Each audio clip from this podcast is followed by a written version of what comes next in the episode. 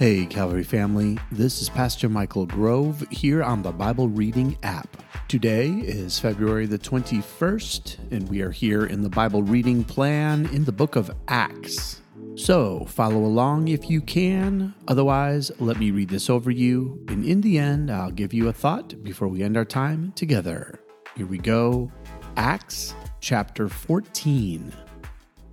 At Iconium, Paul and Barnabas went as usual into the Jewish synagogue. There they spoke so effectively that a great number of Jews and Greeks believed. But the Jews who refused to believe stirred up the other Gentiles and poisoned their minds against the brothers. So Paul and Barnabas spent considerable time there, speaking boldly for the Lord, who confirmed the message of his grace by enabling them to perform signs and wonders. The people of the city were divided. Some sided with the Jews, others with the apostles. There was a plot afoot among both Gentiles and Jews, together with their leaders, to mistreat them and stone them. But they found out about it and fled to the Lycaonian cities of Lystra and Derbe, and to the surrounding country, where they continued to preach the gospel. In Lystra, there sat a man who was lame. He had been that way from birth and had never walked. He listened to Paul as he was speaking. Paul looked directly at him, saw that he had faith to be healed, and called out, "Stand up on your feet." At that, the man jumped up and began to walk. When the crowd saw what Paul had done, they shouted in the Lycaonian language, "The gods have come down to us in human form." Barnabas they called Zeus, and Paul they called Hermes, because he was the chief speaker. The priest of Zeus, whose temple was just outside the city, brought bowls and wreaths to the city gates because he and the crowd wanted to offer sacrifices to them. But when the apostles Barnabas and Paul heard of this, they tore their clothes and rushed out into the crowd, shouting, "Friends, why are you doing this? We too are only human like you.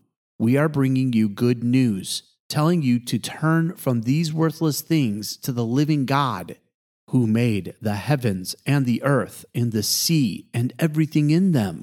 In the past, he let all nations go their own way, yet he has not left himself without testimony. He has shown kindness by giving you rain from heaven and crops in their seasons. He provides you with plenty of food and fills your hearts with joy." Even with these words, they had difficulty keeping the crowd from sacrificing to them.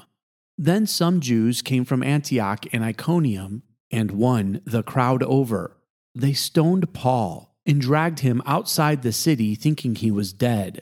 But after the disciples had gathered around him, he got up and went back into the city. The next day, he and Barnabas left for Derbe. They preached the gospel in that city and won a large number of disciples. Then they returned to Lystra, Iconium, and Antioch, strengthening the disciples and encouraging them to remain true to the faith. "We must go through many hardships to enter the kingdom of God," they said.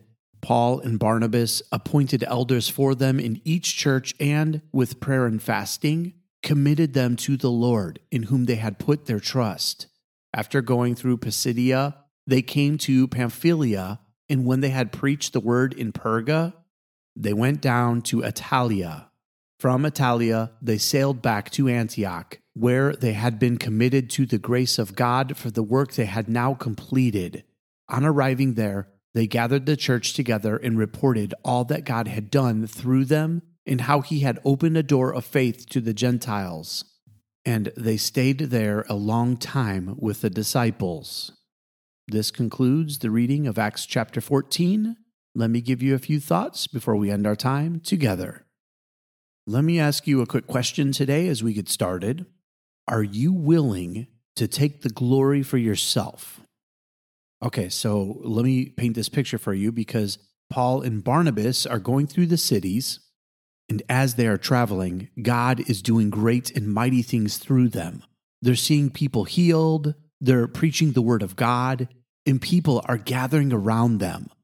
While they were in Lystra, Paul looked directly at a man who was lame and pointed at him and told him, "Stand up on your feet." and the man jumps up and begins to walk. Now, check this out, because the people, they're so into this, and they believe Paul and Barnabas are such great people that they actually feel like they are gods, not just human, but they have come down into human form, but they're really gods. So the people begin to bring bulls and wreaths and then treat them like gods, and they were going to offer sacrifice to them. Now listen to Barnabas and Paul's response in verse fourteen.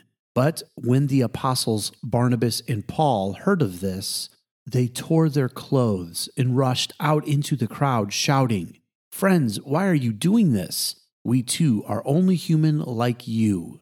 You see, the people were trying to assign some sort of prestige and honor to Paul and Barnabas. In fact, they were calling them gods. And Paul and Barnabas' response was to make sure that they knew this is not okay. In fact, they tore their robes, which is a sign of grief. Now, I asked you just a moment ago, are you willing to take the glory for yourself? Now, these guys obviously did not. But let's be honest. Sometimes it's easy just to accept that people will sing your praises and not turn that back to the Lord. I mean, think about this. No good gift comes from me.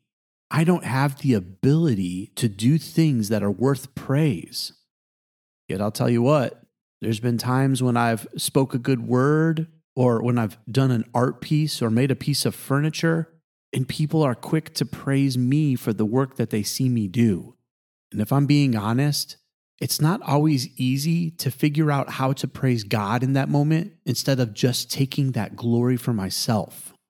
But if I believe Ephesians two ten that says I'm God's workmanship created in Christ Jesus to do great things which he prepared in advance for me to do, then everything that I can do, any good that I can produce, is only Christ at work inside of me. Sure, God gifted me. He gave me talents. He even put things in front of me for me to be part of, but it is only by his grace that I am able to do anything.